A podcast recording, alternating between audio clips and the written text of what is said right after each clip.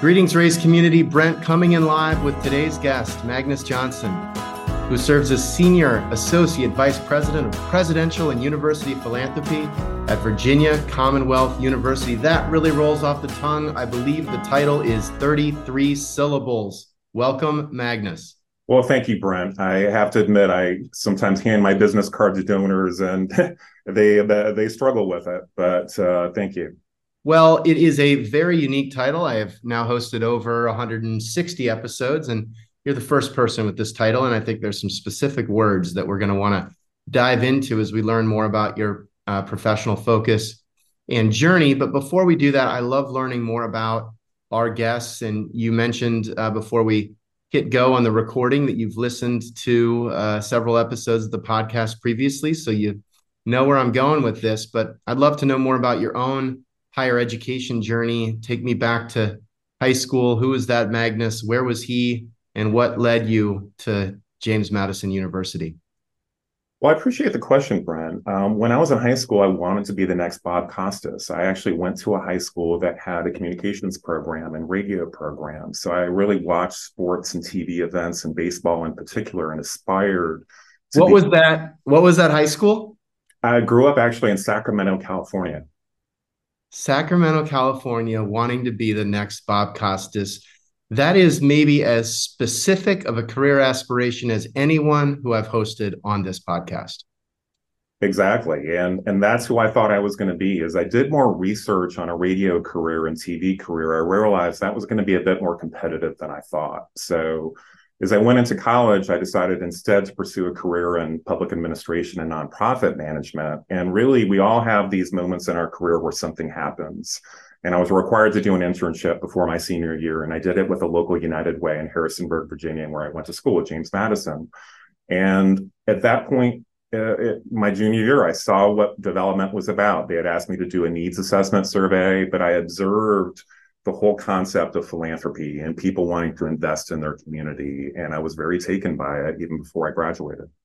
Well, I've got to find out more just about what led you from Sacramento to Harrisburg. According to LinkedIn, there are six JMU alumni who live in Sacramento right now. So, not exactly a, a, a strong pipeline. So, what was your story? Well, I had a parent that had a job transfer to the East Coast. And as I did some research, I recognized in Virginia there were a lot of really good schools. And I really zeroed in on GMU as a school I wanted to go to, um, being in a rural community, but still dynamic. And, um, and it, it, was an amazing choice for me.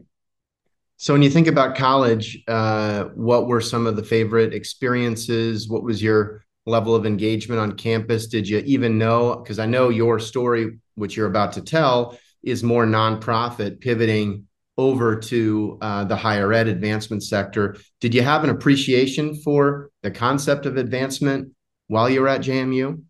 I think really being a public administration undergrad and political science minor, you really get exposed to the whole concept of public policy. And then you get this appreciation that philanthropy is very much driven by public policy. And then when I did this internship, a lot of stars started to align for me and that as I started contemplating a career after graduation, pursuing a career in nonprofit management and potentially philanthropy really was something I started to gain clarity on as I got closer to graduation. So it was it was really as I reflect on it, just something I'm not sure I fully appreciated in the moment, but when I look back on it, it it's really one of the greatest things that ever happened to me. So you walk into the United Way internship and just tell me about it. What was a day in the life? What were you focused on? What was the impact that United Way was trying to have in the local community? And you have to picture this. This is a small office in downtown Harrisonburg, Virginia. This is a city of about 30,000 people. I'm this 21 year old going to an internship, shadowing an executive director that is doing a little bit of everything, interacting with local CEOs, managing a board, organizing a community campaign that runs in that community each fall and and being an intern and being able to observe that on a day-to-day basis um, was really something that was remarkable and so i think after i left that internship it was really the fork in the road for me. I, I, think as I really approached that senior year and starting to pursue opportunities after graduation, it may not have been philanthropy per se, but I knew it was the nonprofit sector and a community focused career. And then that ultimately led to an opportunity to join that same United Way, correct? Yeah, I, I, initially had a job making collection calls, which actually was another job and career of sorts. Well, career Tell me about about making collections. I mean, we've had plenty of phonathon callers, which in a certain sense is kind of like making collections, but a slightly different dynamic, I imagine. It really was one of the jobs that I did for about six months after graduation, where you're making 28 calls an hour on an auto dialer, or they'll assign you to another cubicle where you're making manual calls with stacks of phone books. This is 1994, and looking up names and numbers. And that first 10 or 20 seconds of each call you're making, you have to get that caller's attention and keep them on the line and end that call. And your metric was promise to pay. And so when I think of some of the skill sets I learned from that, and then later being in the development world, having the secure visits, that first 10 to 20 seconds on the phone is so critical. And I learned that making collection calls. Any particularly uh, poignant collection calls you remember that went longer or 10 than 10 or 20 seconds? It was interesting because being on the East Coast here in Richmond, um, we were always calling people on the West Coast. So you had mentioned my history in Sacramento. I just remember some of the calls where I would call people in Sacramento from the East Coast, and in some cases, I would recognize their the street they're living on and say, "Hey, hey, I, I know exactly where you live." I, I don't know that my comment was always welcomed by uh, the people I was calling, but some of those calls certainly resonate.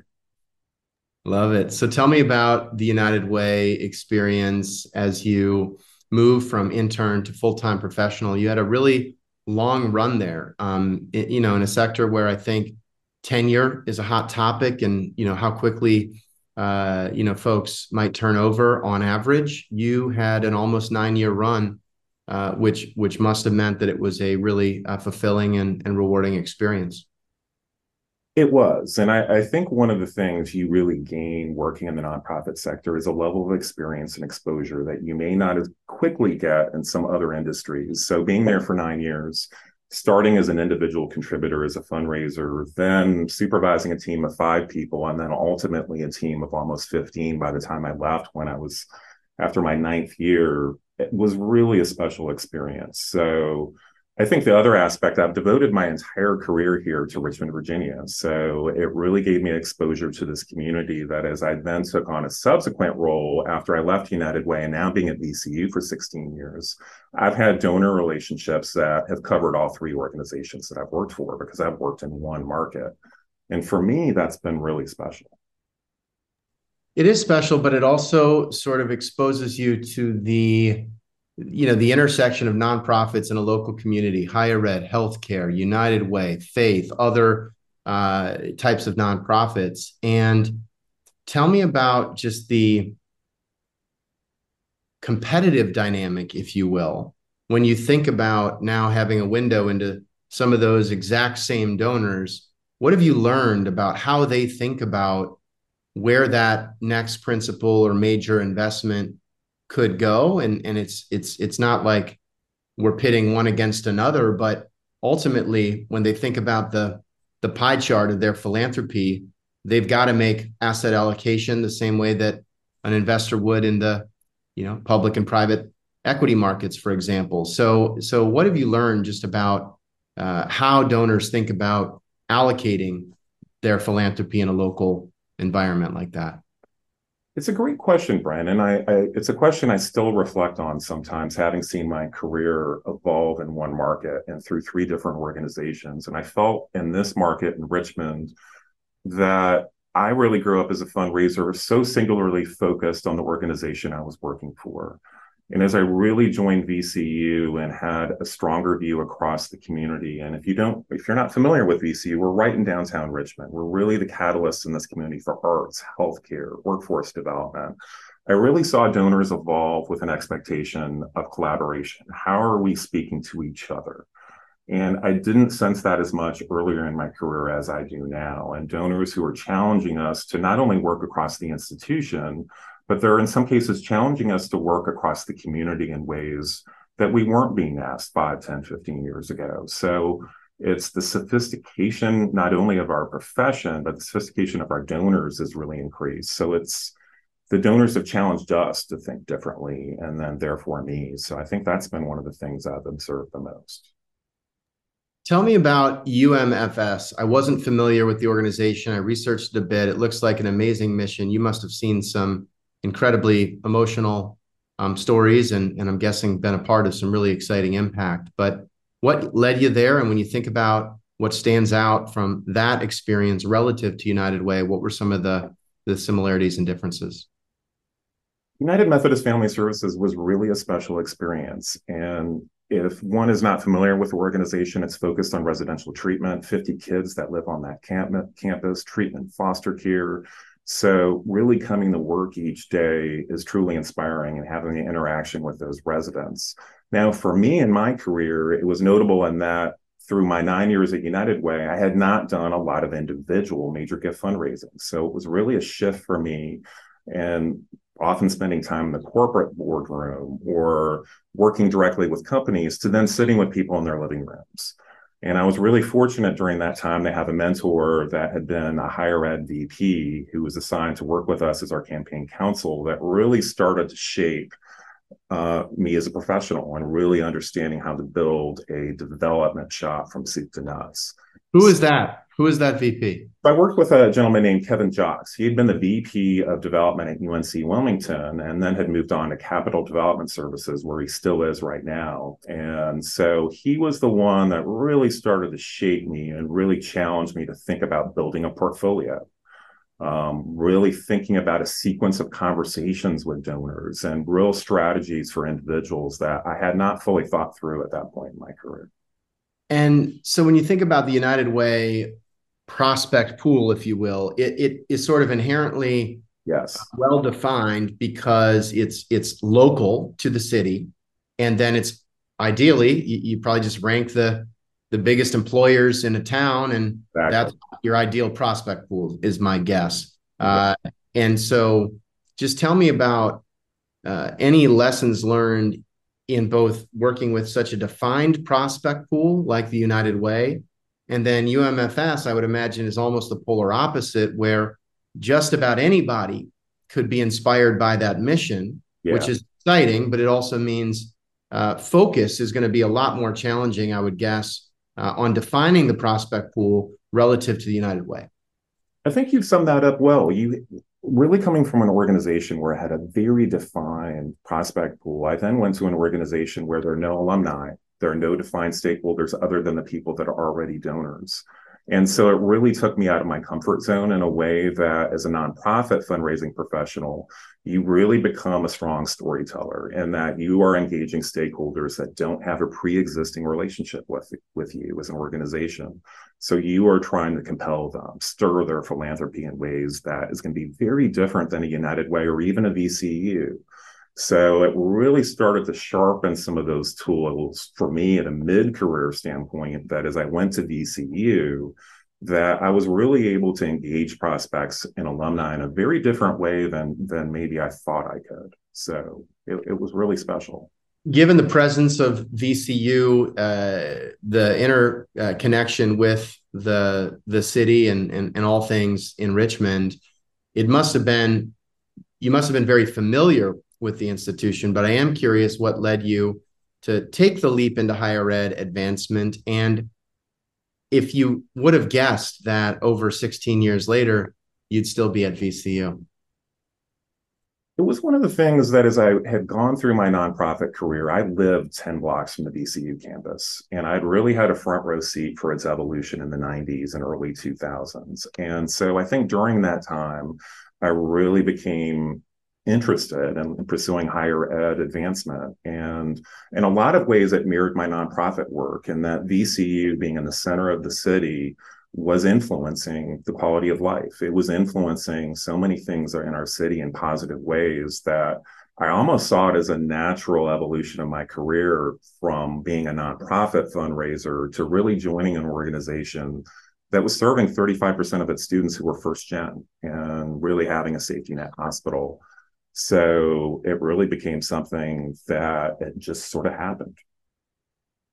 And now you've had multiple roles from executive director, uh, focusing on one school, School of Education, to your current role. How have the different roles shaped your understanding of philanthropy and advancement at VCU? It's interesting working at a school of education. We had about 13,000 alumni when I started that role. And it really was an, at a point in its evolution that uh, it had not had a full time development professional. So it really being there eight years, we're a young institution at VCU. We were formed in 1968. So we're not necessarily bound by some of the traditions or this is how it's always been done. So as my first role evolved there, it was really in a lot of ways a blank cap, the canvas. There was an entrepreneurship I could bring to the role each day in building a development program. And then evolving to the role that I'm in now in 2015 and now been in for eight years, I've been able to continue that.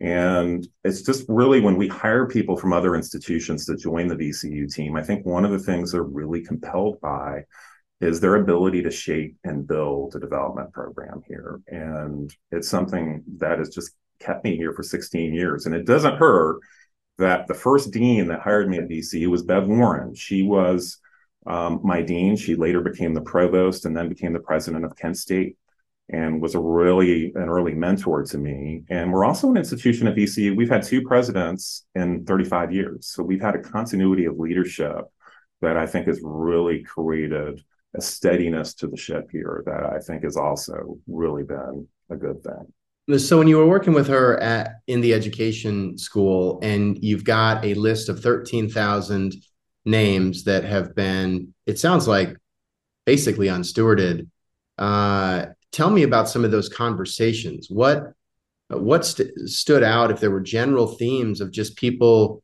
you know, ranging from where have you been to, you know, I've been waiting to talk to somebody to, you know, no thanks, not interested. I mean, how how uh, how do you approach or what advice would you have for somebody else that is inherent to, inheriting a a sort of prospect pool and alumni base, if you will, that just hasn't had that constant uh, stewarding that that you might aspire to have?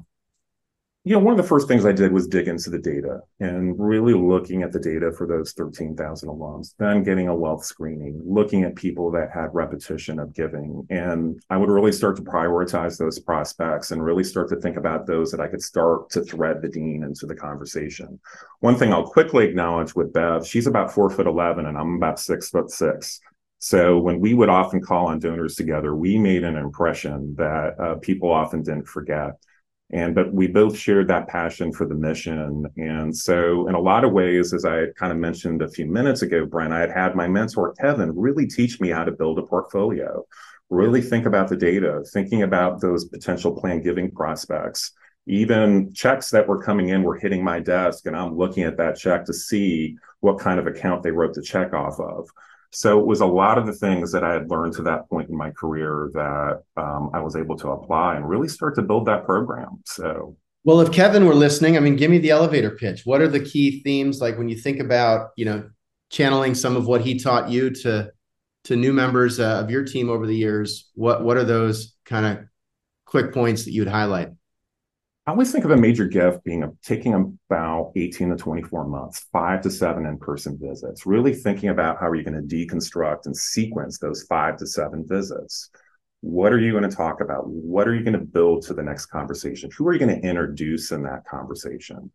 Then, as I said, thinking about that data, who are historically your top donors? Who are those that have made annual gifts five years in a row, 10 years in a row, 15 years in a row?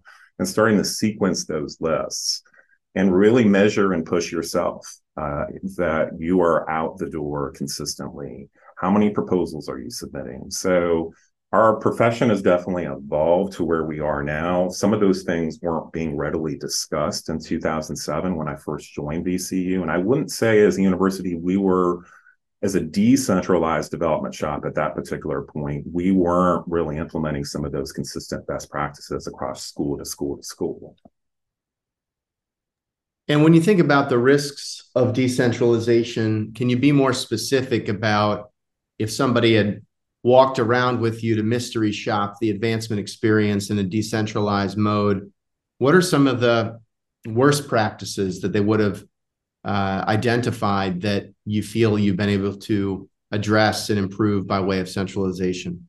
Yeah, and, and giving your listeners a little background, we've evolved from a decentralized organization when I arrived in 2007 to a hybrid organization in the mid 2010s to now one that's centralized. When I reflect back to sort of the perils of a decentralized shop, I'll be honest, when I was in a college, I would often sometimes engage donors and recognize their potential that could really be beyond the college that I was working for. And that is something that I don't think is insignificant and recognizing that we're not necessarily building institutional relationships. We are then building relationships that are then tied to a specific college or school. I would then see other colleagues maybe forward prospects and portfolios, and we would not maximize our ability with high net worth prospects. And then, of course, the worst of all, and we see this in any decentralized shop because you have different protocols and prospect management systems the same donor might be called on twice in the same week by two different organizations with two different solicitations. And we were definitely seeing that. And that's not totally unusual to see in a decentralized shop. So you have worked in an environment where you're making 28 calls an hour and you've got 10 to 20 seconds to make a an impression and now you're describing an 18 to 24 month cycle with 5 to 7 opportunities to really get to know somebody and craft uh, uh, proposals that align with institutional needs and donor uh, impact interest. what can folks that are more accustomed to the major gift or principal gift experience that you're now living in learn from making 28 calls an hour? I think patience and persistence. And as I've graduated to a principal giving officer role, we're seeing gift cycles that sometimes take 36 to 48 months and sometimes longer. Um, these are complex individuals, or often they're individuals that are not um, geographically located close to our campus. So I think when I reflect on what you just said, those 28 calls an hour sitting in a call center, there is a persistence and tenacity that it took me to do that and really a patience at times. So I think applying that to not only then becoming a major gift officer, but then uh, being a principal gift officer can be extraordinary, but the, the time period it takes to really sequence those conversations, involve the president, the academic leaders, and if there are multiple schools or colleges involved, the complexity and internal politics of managing that. So it, it, it's it's really principal giving fundraising can be so incredibly rewarding, but the patience it takes it can be very testing. Magnus, I hope you don't mind me asking this, but I want to highlight first of all, you have had incredible fundraising success across VCU uh, read that you surpassed $270 million, third consecutive year uh, of, of growth, record setting levels of fundraising. Uh, and at the which is clearly a testament to the fact that donors believe VCU is a great conduit for change and impact.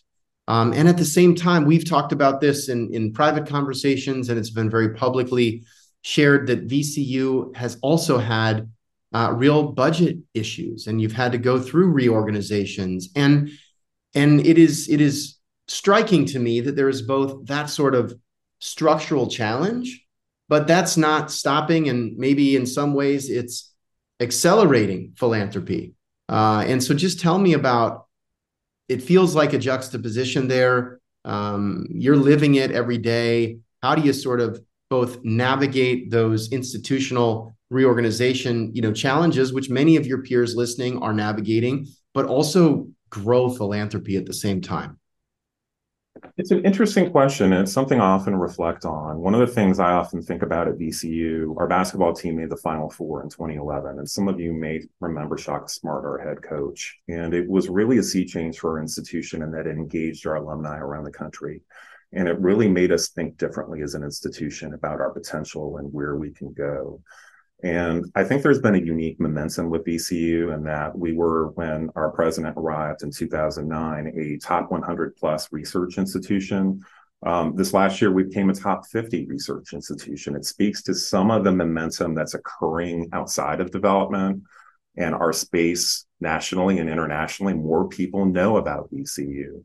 And so we are now graduating subsequent classes of alumni that have had different experiences that when I first arrived in 2007. The maturity of our alumni have advanced to different stages, and they're those key life stages from age 55 to 75. So I think while we've had some budget challenges, I think we also have a president that I would argue is the best, one of the best development presidents in the country. He uh, he can make up to 75 to 100 visits per year. He will do anything for development. He's made development a priority. And so we've been able to maintain, if not increase, some of our budget capabilities in development over the years, hired more people. And I think that combined with just some of the other factors and the continuity of our presidential administration, having a president who's entering his 15th year, I think has really translated in our overall results. Well, this is a great segue to uh, my setup, which was your title, and the fact that there is uh, there are some specific words, including the the presidential and university philanthropy aspect of your title. And so you were just talking about collaborating with uh, Dr. Rao. Tell me more about that experience and uh, how you frankly would apply if, if others are listening saying, wait a second, 75 to 100 visits. You know, my president doesn't want to meet with donors, or we don't have that's how, how do they fit that into their schedule in addition to everything else that they're doing? Just what have you learned as that relationship and your presidential philanthropic strategies have evolved? It's really been uh, remarkable to see it evolve. And foremost, it, it's unique to the individual. And I, I, do speak to people nationally who maybe have presidents that are less engaged. And we just happen to have a president that really wants to be engaged and has a real thirst to engage with donors. So I think we've really been intentional more than ever as we think about our best prospects. Where is the president inserted in that prospect plan?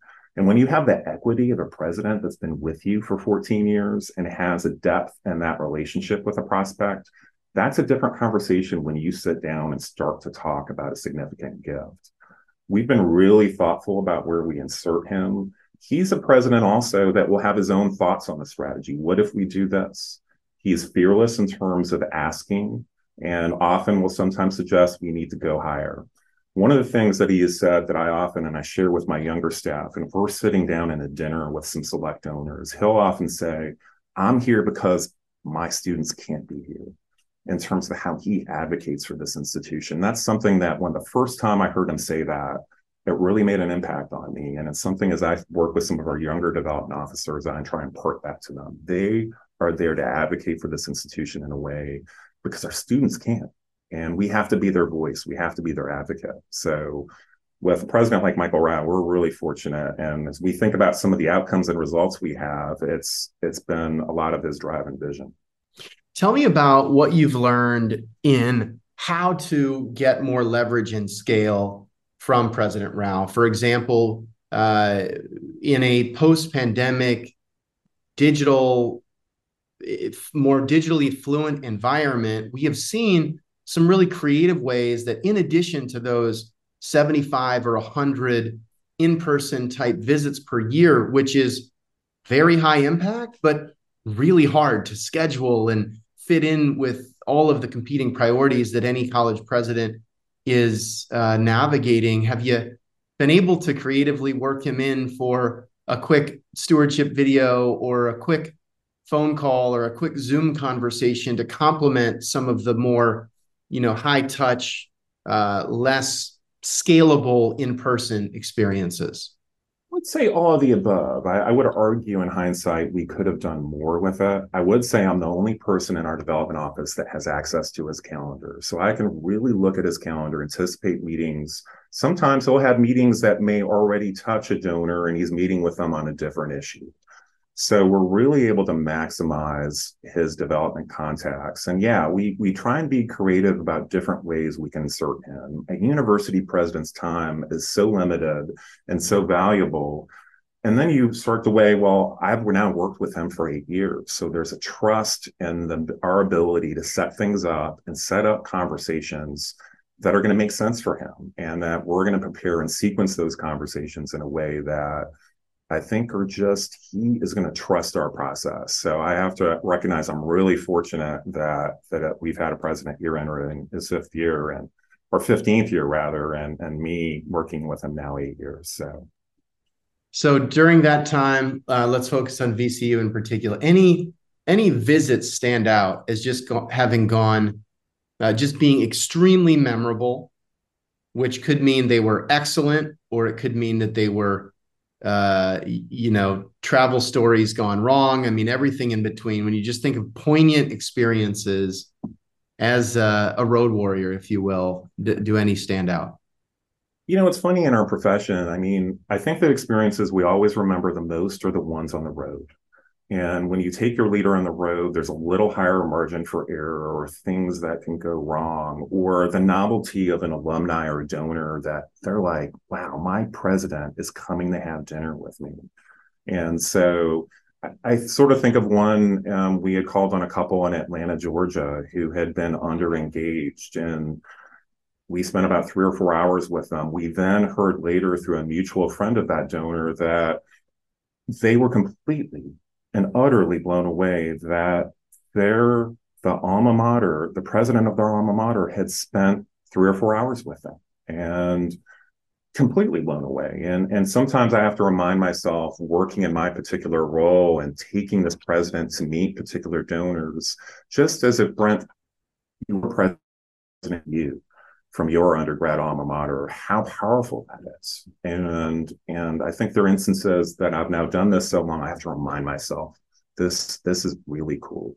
And yeah, I mean, let's be honest. They're they're celebrities, uh, you know, yeah. within the, within the context of a community like yours, and you are uh, the person who is sort of always there, and and uh, uh, you know, leading the entourage, if you will, in some cases, and and I'm sure that you can maybe get a little desensitized to how uh, for so many of those people it's the first time ever in their life that they're experiencing what you experience on a daily basis. Yeah exactly.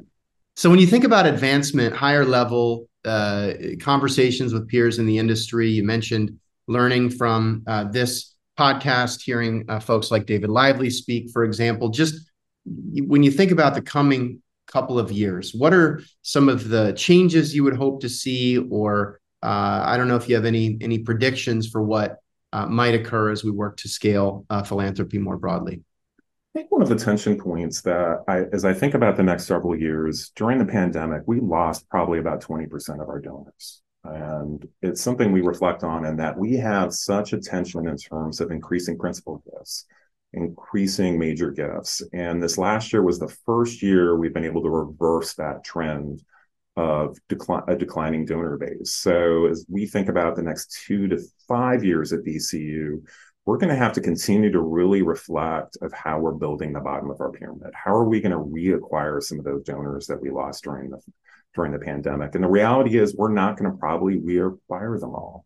And so I think that's one thing I really am reflecting on um, I think principal giving as a whole, it's sophistication and the sophistication of our donors, the questions that they ask, the collaboration they expect across both campuses of our university and schools. Um, that continues to evolve in ways in this pandemic where I see questions and challenges in ways that I, am not sure I saw before the pandemic. Um, so that's something I'll be curious to see uh, as the next couple years um, go. Yeah, no, I, I, mean, look, there aren't a lot of industries where you've got to both work the million dollar plus relationship and the $10 annual supporter. I saw that over 7,000 of your donors in 2023, fiscal 23 that just ended, uh, were first time donors. Uh, over 30% of the total donor count was first time. And so, how do you build a strong base from a retention perspective? And then, obviously, uh, over time, when you talk about a multi year decline in the donor population, that means that you know you're not going to reactivate everybody per se but there's a lot of people in that pool that uh, need to be prioritized from a reactivation perspective and so it's uh, you know it's it's just not easy because uh, in the end you've got a dollar to invest? Are you going to invest it in more principal giving, or are you going to invest it in the annual fund um, or something in between? And and it's it's uh, uh, we might sometimes want to pretend that we'd like to do it all, but but trade offs are real. Yeah, exactly. So tell me about Finland. Uh, for all of our listeners, why is Finland important in your life? And if you were going to give us uh, one or two recommendations on our first trip to Finland, what might that include? Well, just giving you some background, both my parents uh, immigrated from Finland to the US. And about 40 years ago, my dad moved back to Helsinki and has never come back. So, really, during my lifetime, I have visited him and my family overseas um, on an annual basis. If you've never been to Finland, it's a special place. And some of you may know for the last five years running, it is the happiest country in the world. So I got off the plane there on my July visit and it was 65 degrees and we had about 20 hours of daylight. So, highly recommend spending a week in Helsinki. If you can uh, manage it, going to northern Finland and uh, visiting the reindeer and what's called Rovaniemi above the Arctic Circle, I would highly recommend. And so, but really, really one of the special places in the world. I love it. And yes, I have seen uh, that they've got something figured out around happiness. I also am involved uh, in a, in a modest way with a with a startup company called Boundless Life, and Boundless is helping create uh, kind of like a combination of WeWork meets Airbnb meets a school for digitally nomadic families, which is really accelerated coming out of the pandemic. So they've got uh, campuses that they're building in Sintra, Portugal, in Syros, Greece, in uh, in Indonesia and in uh, Tuscany in Italy. And they have essentially modeled this entire um, experience off of the, the Finnish curriculum, the Finnish uh, educational curriculum. So, in addition to happiness, uh, education is uh, pretty, pretty strong too. Yeah, without question. So for anyone who's never been to Finland, add it to your list. It, it, really is a special place. But I would only say go to, go only go there during the summer. Last question. Tell us about your ever-growing vinyl music collection. What are some of the uh, the jewels of that collection? Well, one of the things I mentioned at the outset of our conversation, Brent, was sort of my aspiration to be Bob Costas. But um, parallel to that, I ran a radio show at my high school called the 70s Rock Shop. So during that time, I really started building a vinyl collection. So bands like Led Zeppelin, Iron Maiden, Scorpions, ACDC, but I would probably say my Led Zeppelin catalog and some of the accompanying bootlegs I've accumulated over the years is probably the jewel of my collection, Brent. I love that. And and the fact that you started uh, early in such an authentic way is is very cool. And uh, it's good to have some balance outside of the the core day job to keep keep us uh, grounded, right? Exactly. Well, just tell me about VCU. Uh, are y'all hiring? If people want to get in touch with you, what's the best way to connect? I know you're you're active on LinkedIn and sharing good things that are happening uh, on that platform. Definitely reach out to me on LinkedIn. Right now, we're in the silent phase of the campaign. This is a campaign that will run between from 2020, when counting started, to 2030. We're going public in the next two years. We anticipate this a campaign to approach 1.3 billion ish. We'll we'll see what we eventually announce. So we are hiring in some select areas of our organization, and for someone who might be interested in coming to an organization that uh, we're, as I said, we're a young institution. So a lot of building. We just became a centralized shop starting July 1st. So uh, a lot of momentum and a lot of a lot happening here at VCU. Well, thank you for giving us a window into that work. Magnus, I really appreciate it. I look forward to continuing to get to know you. And in particular, I appreciate just the commentary around the collaboration with President Rao and how important uh, that can be in building momentum and, and having that kind of continuity, both your tenure, his, and others on the team is is very rare. And so I'd encourage everybody to uh, that's listening to reach out to Magnus. He's very accessible. Uh, and, and I hope that you'll mention that you uh, heard him here on the Race Podcast. Thank you so much, Brian. I really appreciate this opportunity. Thank you. So, with that, I'm going to close uh, today's episode with Magnus Johnsson, who serves as Senior Associate Vice President of Presidential and University Philanthropy at Virginia Commonwealth University. Thank you, Magnus, and take care, everybody.